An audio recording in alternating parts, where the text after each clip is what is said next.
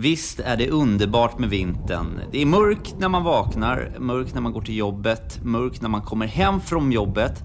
Det är dessutom pisskallt och man fryser stjärten av sig så fort man går utanför dörren.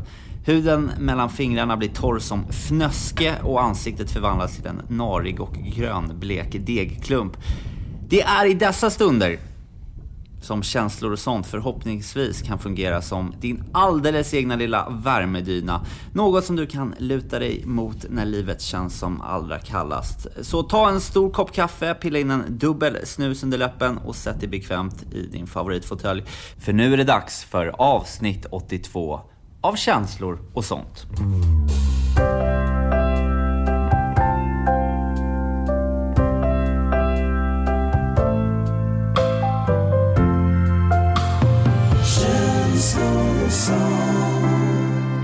Och det är lite av en frukostspecial idag Niklas. Mm, så himla gött.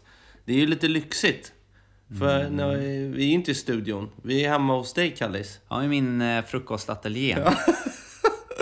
Så himla gött. Kommer hit på morra. Och då, då, då luktar det inte gammal dam, utan det luktar nybakt bröd. Ja. Mm. Nästa, eller påminner om min mormor lite. Det är lite gammal dam. Men oj vad mysigt. Men jag gillar ju frukost alltså. Det är en eh, lite underskattad, eller man... man det, är inte, det är inte så ofta man tar sig tiden att käka ordentlig frukost och sitta ner. Ibland blir det något i all hast liksom. Äh, men för att det är ju lite annorlunda för mig då som, eh, som ska ha barn. Jag gör ju den där grejen väldigt ofta nu för att stötta Elif. Så eh, jag går ju upp tidigt satan och eh, ibland händer det faktiskt att jag gör lika god frukost som du gjorde idag med nybakt bröd. Och det är ju fantastiskt att sitta och insupa morgonen och få en bra start på dagen. Men hur eh, skiljer sig frukosten nu för tiden mot när du till exempel var barn då? då? Ja, Mycket eller? jo men jag, käkade ju kött när jag var liten. Ja, just det. Det gör du inte längre. Nej. Prickig korv. Ja, alltså några av de bästa grejerna eh, so- som jag minns från barndomen var nog ändå eh, prickig korvmacka, rostis. Ja. Mycket smör och sen prickig korv. Gärna Perssons. När den kom, fy fan, det var, det var ju livet. Ja. Sen två, eh, återigen, rostis. Dock mycket smör. Och en stor klick med leverpastej. Åh. med, med smörgåsgurka. Jag tyckte det var så gott. Nummer tre. Och egentligen den bästa av dem alla var ju att faktiskt vara hemma hos min mormor eh, på sommaren. För varje morgon så bakade hon eh, mummibröd. Hon kallas ju för mummi, min mormor. Och eh, mummibröden var ju dock lite onyttiga. Det var ju i princip bara så här eh, cleant jävla vetemjöl med vatten och, och, och jäst. Ja. Men, men oj vad gott det var när de var nygräddade. Och då gjorde jag något som kallades för Elvis. Aha.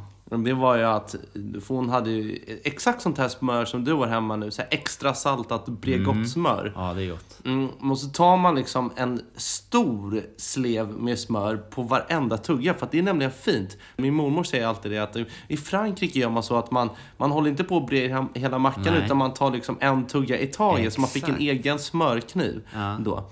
Så att då tog man en stor Elvis-klick så att det såg ut som en Elvis-frisyr liksom, Mm. av smör på en tugga bröd. Och sen så la man på en klick med en alldeles för söt men o så god marmelad. Det var min, morf eh, min morfars bästa marmelad. Så den kombinationen med det här nybakta brödet, alltså det, det är himmelskt. Gud. Och det var därför jag alltid gick upp ungefär 3-5 kilo varje sommar. Ja. Tack mommy! Det jag kommer ihåg det där också. Just eh, frukosten hos mormor och morfar var alltid jättegod. Och min mormor gjorde också god marmelad. Plommon eller rabarbermarmelad. Men gud! Och så nybakat bröd och eh, så fick man eh, varm choklad. Ah, Fast inte med så här O'boy utan hon la i kakao och socker. La i lite granna eh, varm mjölk. Vevade ihop det så att det blev en liksom chokladsmet. Och sen på med den varma mjölken. Nej, ble- riktigt var, var gott. det, på tal om eh, varm choklad och, och sådär.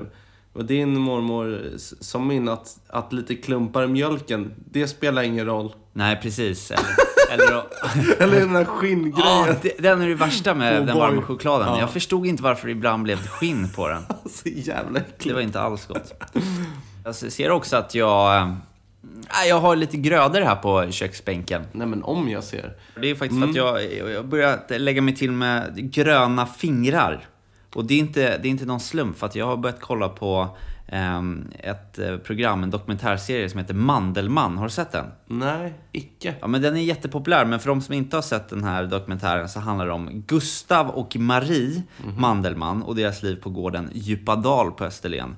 Ehm, och det här paret då, de bodde tidigare i Stockholm på Bondegatan och levde stadslivet. Men eh, för 20 år sedan så bestämde de sig för att flytta ut från gården och, eller flytta ut från lägenheten i Stockholm ner till Skåne till den här gården då och bli helt självhushållande. eh, Med djur och grödor och liksom göra allting från scratch helt själva. Från, från att ha varit hipsters på Bondegatan till att bli Ja, Uber-hipsters. alltså riktigt Shit. iberhipster. Och så får man då följa dem genom de här årstiderna eh, med djuren, när de, när, de, eh, när de kalvar, släpps ut på grönbete, när de gör eh, mat av eh, spannmålet av alla odlingar, alltså när de fixar och trixar. Och så är de de är så, känns i alla fall så genuint kärleksfulla och eh, gulliga och gössiga och fridfulla. Att de bara går runt där på gården, fixar lite, kolla, odlat en tomat här och så gör de något gott av det och så, så är de jättegulliga mot varandra det här paret också. Wow. Man, blir, man blir verkligen så inspirerad när man ser det och bara så här. Fasen, så där skulle jag också vilja göra. Jag skulle också, eh, tänker man då flytta ut eh, till någon liten gård och bara, du vet, hugga lite ved och eh, fixa och dona lite grann. Men jag tänker att det skulle vara liksom en sån himla frihet. Och jag tänkte vi kanske skulle ta och prata lite om det här med just frihet. Vad som är frihet, vad, vad som är så här frihet för dig. Du vet, har du sett det här klippet med den här lilla tjejen? Hon kanske går i ettan på Youtube när hon säger att bara... Ja men först är det högstadiet och sen så är det universitetet och så dagis och sen ska man jobba hela livet. Kan de inte bara låta en vara i fred? Ja.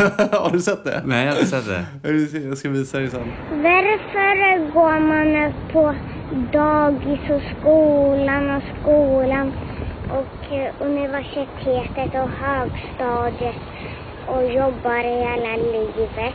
Man får ju aldrig vara i fred någon gång.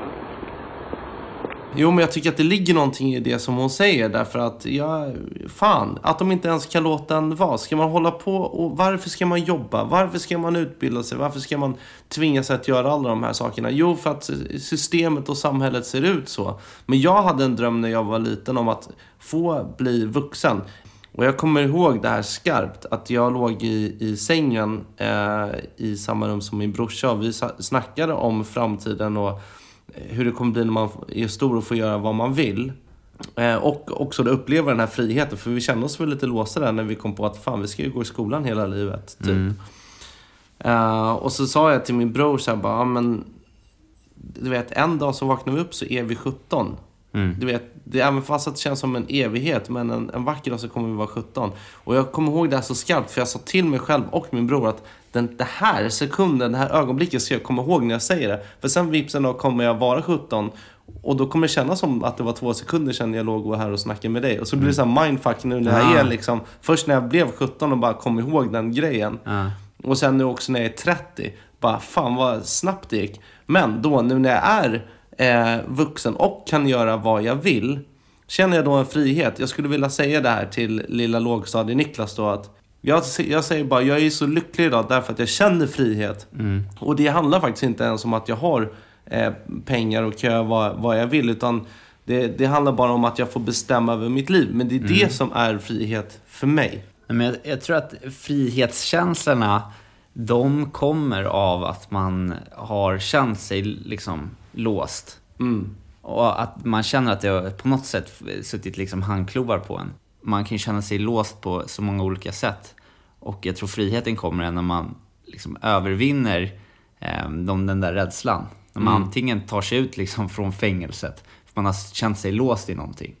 Och där är det ju individuellt, precis som eh, du snackar om att du kände dig låst i skolan och att eh, du kände dig liksom tvingad att du skulle gå en väg att göra ett, eh, ha ett vanligt kneg. Och så har du känt det hängande över dig. Och så är du modig och går en egen väg och så liksom så funkar det eller funkar det inte. Det spelar ingen roll för du får bestämma själv vilken väg du går. Och det tror jag är det, är- det är därifrån frihetskänslan kommer ifrån. Liksom. Men eh, också, också när det kommer till jargonger har jag kom, kom jag på nu Ja. när vi pratar om det. Alltså hur skönt är det inte att vara exakt den åldern vi är nu? Mm. Alltså jag bara njuter av det. Därför att vi kan på riktigt få vara som vi vill. Som tur är, ja nu pratar jag i och för sig bara för mig själv. Mm. Men som tur är så finns det ju utrymme här i, i mitt liv där jag bor att få vara mig själv. Mm. Och bara kunna göra det som jag vill och känner för.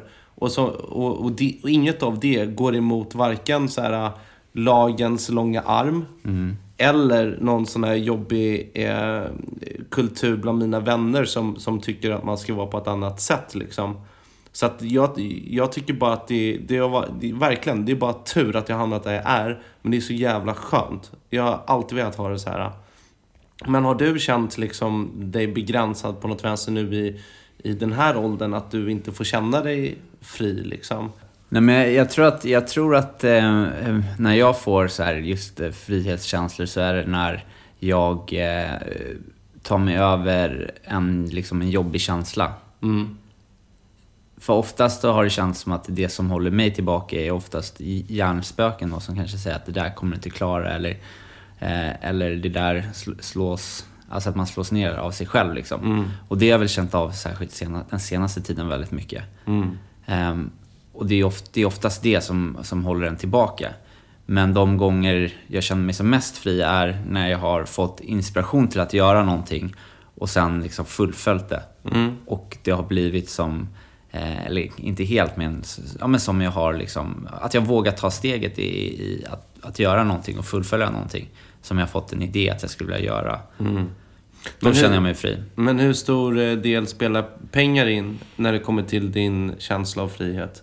Ja, men jag vet inte hur stor egentligen. För jag, med, med massa pengar så känner jag också att då skulle det, det skulle sätta igång kanske så här vissa procedurer av saker som jag skulle vara lite rädd för. Liksom. Alltså det är där det... Jag, jag tror att... Börsen och så. Ja, men hade jag, exakt. Hade jag, fått, hade jag fått 10 miljoner här och nu, ehm, då skulle jag på något sätt tyckt att eh, det skulle vara helt fantastiskt. För jag skulle sli, slippa kanske ångest att gå runt och tänka på att jag, att jag inte har tillräckligt mycket med pengar. Det skulle säkra upp en framtid.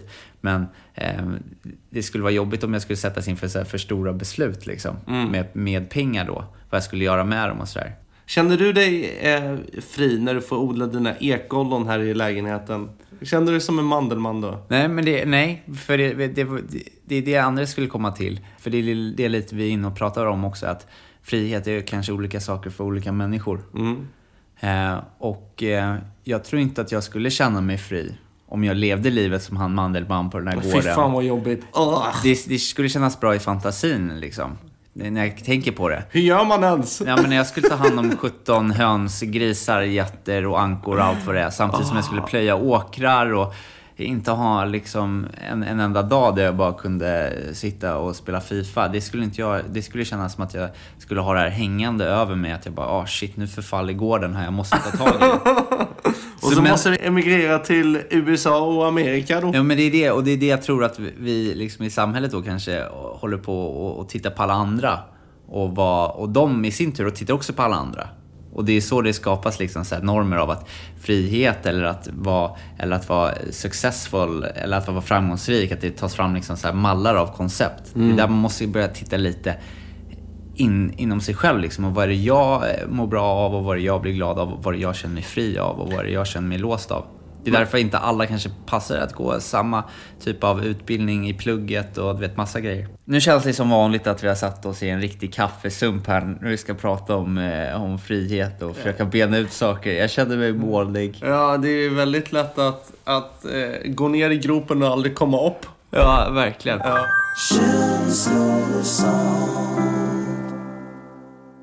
Så när livet är lite grått och trist i vardagen, Niklas. Mm. Vet du vad man kan göra för att spicea upp tillvaron lite grann? Det har ingen aning, men du får gärna berätta. Ja, man skulle till exempel kunna raka könet med en stavmixer. Gå på fest med Anders Borg. Samla alla syskonen och kolla alla säsonger av Game of Thrones. Eller så eh, kanske man bara, du vet, smyger efter någon i mataffären och lägger eh, varor i någon annans korg. Va? Ja. Eller... Eller, Är det här saker som du har gjort eller? eller så kan man låtsas vara guide på ett museum, prata duktigt dålig engelska och hitta på sjuka lögner om alla föremål. Är det, är det här någonting du har Nej, gjort? det var en sån här lista jag såg på Twitter, så här spänning i vardagen. Jag höll på så här, Festa med Anders Borg. Ja, nej det... Bu! Bu!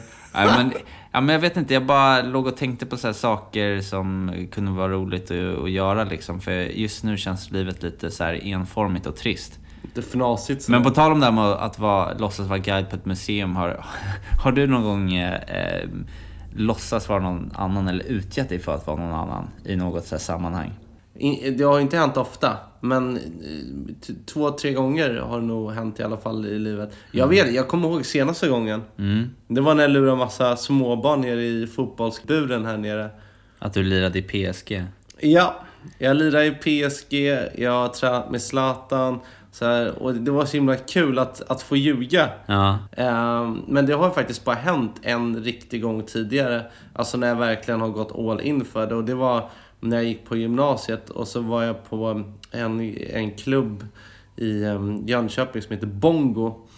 Och eh, jag var singel och så um, skulle jag raggas lite då. Och så var det en, en tjej som kom fram som jag för övrigt inte alls tyckte var särskilt skön. Men jag tänkte bara, men nu har jag chansen att bara vara någon helt annan. Jag ville testa på det och också kolla min förmåga att ljuga. Hur bra är jag när det väl kniper liksom, när det väl gäller. Och jag visade mig, det visade sig att jag var ganska bra. Jag, jag gjorde den här grejen att jag frågade henne eh, massa frågor om vad hon tyckte om och vad hennes drömmar var. Ja. Och i hennes fall så var det att, att ja, jag älskar delfiner. Och jag älskar att resa och jag bara, nej, Ja. du skämtar. Jag har varit delfinskötare i fyra år i Nya Zeeland. Ja. Hon bara, va? Ja. Och du vet så började vi snacka Shit. om det och jag bara fortsatte liksom köta på om... Och du vet, jag, jag tog ju bara massa så här referenser från Rädda Willy-filmerna Mm. och sånt där. Tog det lilla jag kunde och försökte prata så mycket med, om så lite som möjligt liksom. Mm. Men hon köpte det med hull och hår och det var, det var ju jävligt kul faktiskt. Äkta Leonardo DiCaprio som... Ja, Catch Me If You Can. Catch Me If You Can. Jag älskar den. Alltså att han kan så här, eh, bara ta sig an så här, rollen som flygkapten. Det handlar om eller- att göra med självförtroende. Ja, exakt, Det det. exakt. Men har du gjort det? någon- Ja, faktiskt ganska många. Många, många gånger. Men jag kommer ihåg en grej, när det, en gång när det gick lite fel. Och det var eh, när jag bodde i Etiopien. Mm. Eh, när jag var 17 år. Eh, med min eh, pappa. Som jobbade på ambassaden. Och eftersom det var bara jag och pappa som, som bodde ihop så, så hade han som grej liksom att han fick ta med mig på diverse liksom, uppdrag och eh, olika t- möten och sånt där. För att jag inte skulle behöva vara själv. Liksom.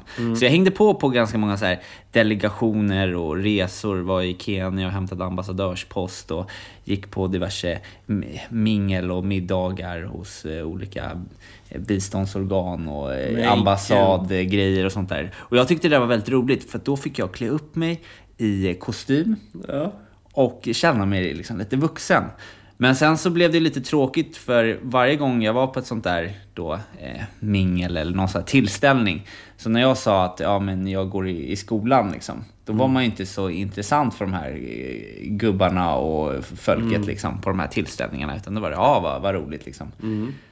Så då, samtidigt så hade jag ju börjat snappa upp vad folk pratade om. Börsen. Nej, det gjorde de inte. Nej. Men det var ju olika då... Ja, men olika så här, eh, verber och termer liksom.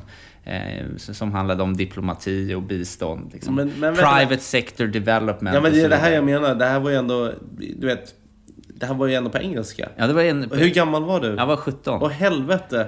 Så att då... Att du ens vågade öppna munnen Ja, då. så då en gång så bestämde jag mig för att, eh, att gå in i rollen då.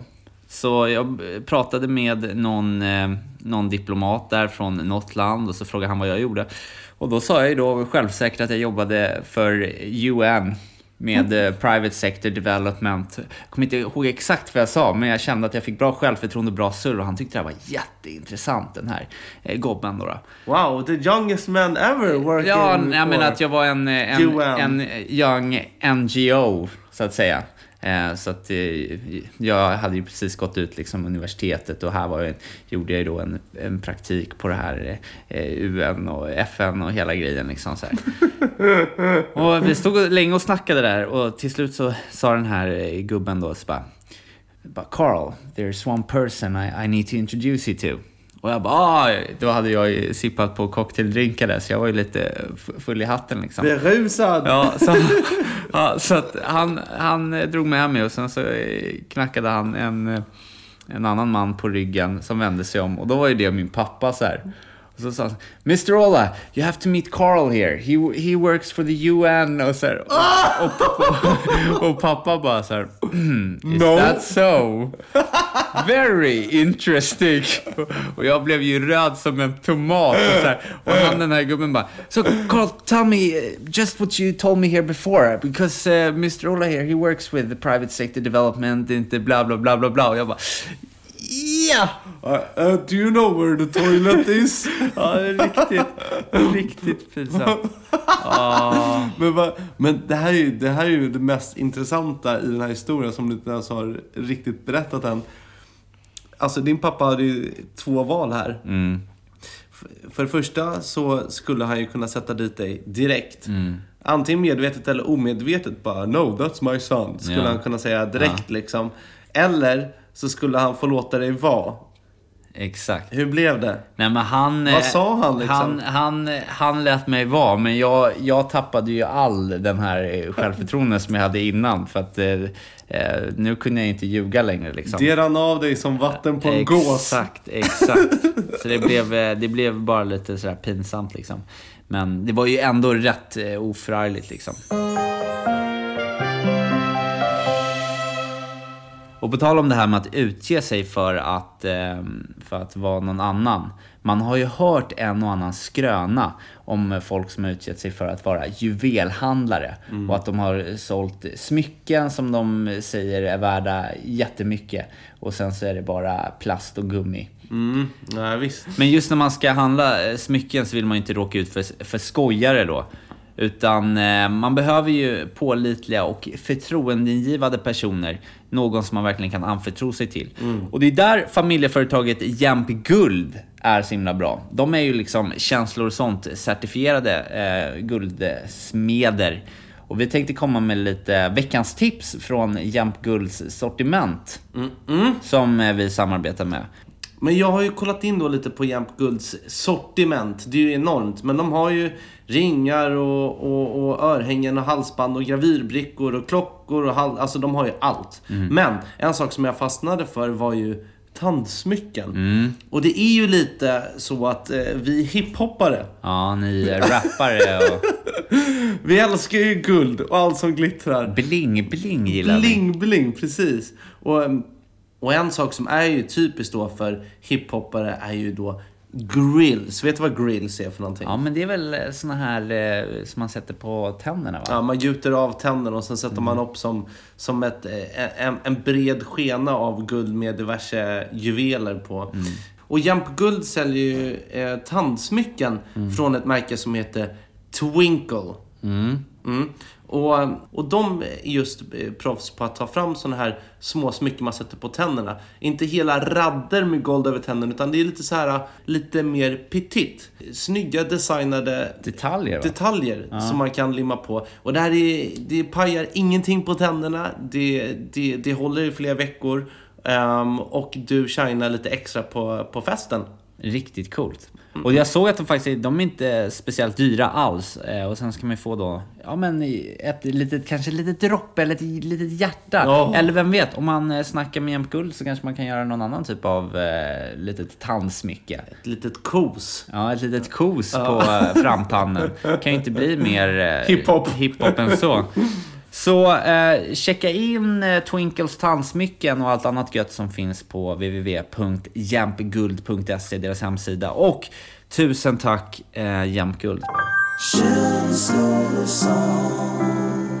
Ha Niklas, blir det någon freestyle idag då? Nej, inte? jag ska till studion. Du ska till studion. Och ibland måste man ju prioritera. Tycker du att det är, eh, sen du kunde börja säga att du ska till studion, är du en sån som säger det lite extra? Jag har märkt det hos eh, diverse artist och musikerkompisar, eller bara folk i branschen man snackar med, är att då lägger man gärna till sig med den här, två grejer. Jag ska sitta i session, Åh, jag ska till fan. studion Åh. Och det är ju fine för att det är väl ungefär som att säga jag ska till jobbet. Men du vet i alla typer av såna här eh, yrkeskategorier Mm. så finns det saker man plockar ut som visar att man kan lite. Jag ska, Jag ska på lunchmöte. Ja, lunchmöte. Eh, jag, eh, ja vi tar det på konferens. Alltså, du vet, så här, Ja, vissa, AV. ord, ja, vet, vissa ord som, som man då visar att så här, jag är lite, det är lite så här coolt på jobbet. Och jag känner i, i så här artistmusik så är det så här studion, sessions eller min, eh, om man säger så här, eh, inte min producent, men jo, min A&R också. Åh. Den, Manager. Men eh, manager har blivit lite mer ute nu. Det, är mer, det är bättre att ha... Exakt, så går det lite så mode i vilka, Ja, vilka visst. ord och sådana där grejer man använder. Ja, men eh, ja, och jag vet det. Mm. Och, att, och jag vill inte vara en snubbe som verkar vilja vara för mer. Nej. Så därför Just försöker jag dra mig, dra mig från att eh, faktiskt ens säga orden eh, session och att jag ska till studion. Men jag ska faktiskt till studion och sitta med Robin Stjernberg idag. Ja, det är ju coolt. Och vi ska inte vara sådär coola och, och, och, och så, utan det vi ska göra det är bara att vi ska gössa, dricka Berka och så ska vi skriva lite musik som vi Mm. tycker är det roligaste som vi vet. Och så får vi se vad som händer med det. Men förmodligen så blir det väl låtar till albumet. Hur går det till? Brukar du få inspirationen när eh, du är i studion? Eller brukar du samla på dig den och skriva ner någonstans? Eller hur, var kommer liksom oftast inspirationen? För det känns bara som att har följt dig utifrån lite, är ju att du just tar Eh, alltså mu- musiken och sådär är ju alltid med dig i hela livet. Men, men att, eh, men att eh, du, du är ganska så här, eh, du är ganska ändå så strukturerad och när du väl är i studion så är du ganska duktig på att bara så här, nu ska vi göra den Jag, här jag, delen. jag, kan, jag kan ju nästan aldrig skriva någonting när vi väl är i studion, just rapmässigt. Nej. Då kör vi bara så här melodier och idéer. Och sen går jag hem och skriver Mm. Just på kammaren. Ja. Men, men, men, men jag kan skriva om det på skämt. Ja. Så att, Som i, det, eh, som, i, som i känslor och sånt. Ja. När vi bara säger okej. Vadå, du det, vet- vadå på skämt? Nej, men inte ja, på- det här är ju bara lite på skämt. Det är väl blodigt allvar här? Ja men inte så. Jag menar mest bara att det behöver inte bli någonting som man ska spela upp då för sin A&R Utan Ah! det, det är kravlöst. Ja, Och det är kravlöst. Det är, då, det är då det blir som roligast också. Eh, men vi, vi får se hur, hur det går. Vad ska du göra idag Kallis? Nej, jag ska faktiskt bara in eh, till jobbet lite granna och sen eh, ja, men ta det lugnt faktiskt. Ja, sen kanske du ska på AV eller någon konferens efter? Eller? Nej, uff, i- uff, inget sånt. Det orkar inte. Nej, nej, nej. Jag ska bara du vet, hem och serie, kolla, eller maraton, kolla massa serier och sånt där. Ah. Och vi är tillbaka igen eh, nästa vecka. Eh, då tillbaka i studion.